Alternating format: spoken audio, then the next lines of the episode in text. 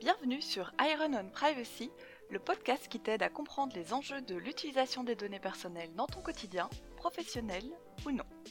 Bonjour, je me présente Mélanie Gerlache, entrepreneuse, fondatrice de Legal Email, conseil vie privée et legal design pour les entreprises. Pendant 13 ans, j'ai travaillé comme juriste d'entreprise pour différentes sociétés. Maintenant que je suis devenue entrepreneuse, je pratique au quotidien les conseils qui étaient restés théoriques jusqu'à présent. Je t'embarque donc dans ce voyage pour créer des opportunités business tout en respectant nos obligations en matière d'utilisation des données personnelles. Bonjour madame, c'est la police. Est-ce que monsieur Intel est bien un travailleur chez vous? Cette question, elle peut te sembler étrange, mais promis, dans ma vie précédente de salarié, il est arrivé plus d'une fois qu'une administration, ou comme dans mon exemple, la police, vienne toquer à la porte de mon employeur du moment pour obtenir de plus amples informations sur une personne d'intérêt pour leur service. Dois-tu pour autant dégainer les informations sans te poser de questions? Et surtout, peux-tu transmettre tout et n'importe quoi, n'importe comment? Tu te doutes, un peu comme d'habitude, que si la réponse était oui, bien sûr, bien entendu mon capitaine, ce serait un peu trop simple. Je t'explique en quatre étapes comment faire les choses au mieux sans paniquer. Première étape. Ne pas croire ton interlocuteur sur parole et pouvoir vérifier si la personne devant toi provient bien de l'administration dont il prétend provenir. Un peu de scepticisme en matière de protection des données, ça n'a jamais fait de mal à personne. Et c'est nettement mieux que de risquer une fuite de données parce que tu auras transféré des données personnelles à une personne qui faisait semblant d'être de l'administration, par exemple. Et si tu crains des représailles, si tu appelles un commissariat de police pour savoir s'ils connaissent bien un agent Monsieur Chose, qui te pose des questions, sache encore une fois que de mon expérience très très directe pour le coup, c'est même plutôt bien accueilli comme type de demande.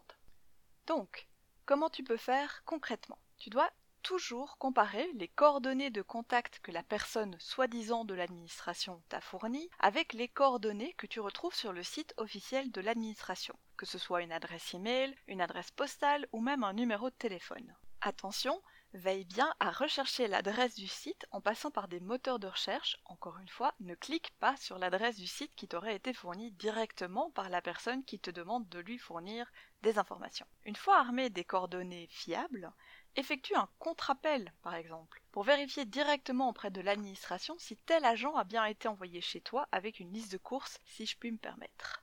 Si la personne s'est présentée directement à ta porte, tu peux recueillir toute information qui pourra te servir à identifier cette personne pour te permettre de faire cette vérification. Par exemple, son nom, son prénom, sa fonction, son numéro de matricule ou la présentation d'une carte professionnelle.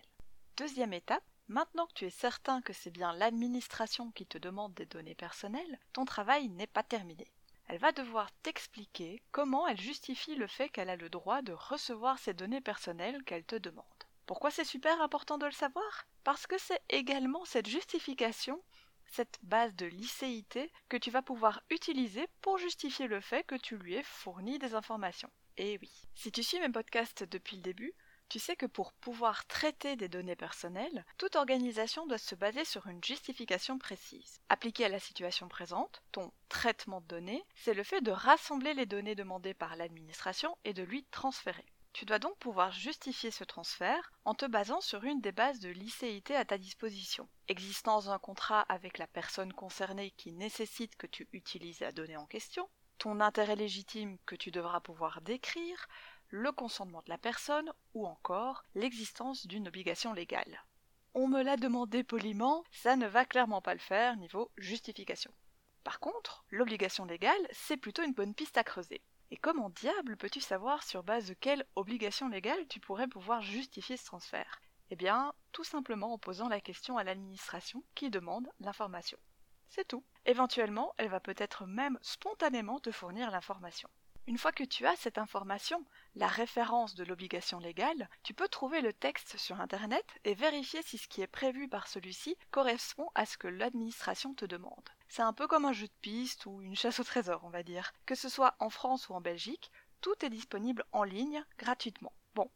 Ce sont des textes de loi, c'est pas de la littérature connue pour être forcément simple à lire, mais si tu as vraiment des doutes sur l'ampleur des informations qu'on te demande de fournir, ça peut être pas mal de regarder. Ou de nouveau, refais un appel à l'administration pour qu'elle puisse t'aider à comprendre la demande.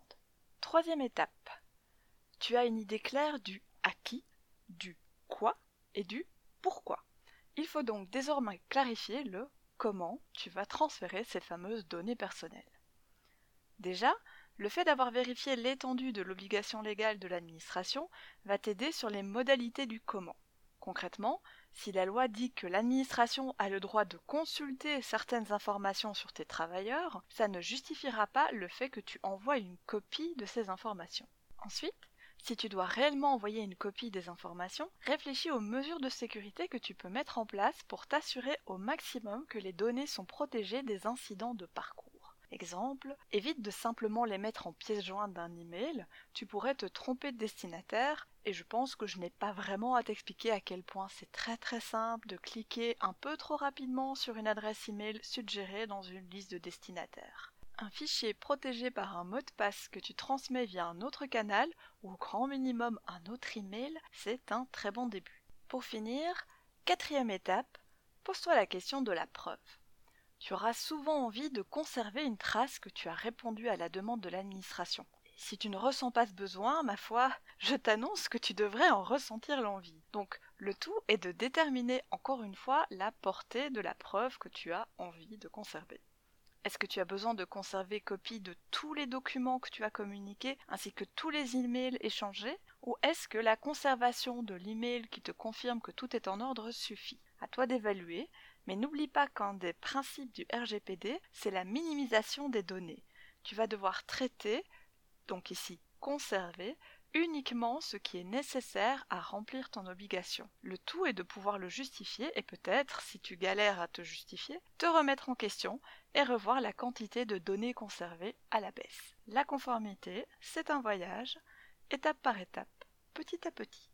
Et voilà, c'est tout pour aujourd'hui. C'était l'épisode 18 du podcast Iron on Privacy, créé et présenté par moi-même, Mélanie Gerlache. J'espère que l'épisode t'a plu et que tu as appris quelque chose. Si c'est le cas, n'hésite pas à t'abonner et à me laisser un commentaire. Si tu écoutes sur Tumult, tu peux même poser tes questions et réagir au fil de l'épisode. N'hésite pas à recommander le podcast à une personne qui pourrait intéresser. Et si tu as besoin d'aide pour comprendre les concepts abordés dans cet épisode, que ce soit via une formation ou un conseil spécifique, n'hésite pas à me contacter à info@legalemail.com. Merci pour ton écoute et à la semaine prochaine.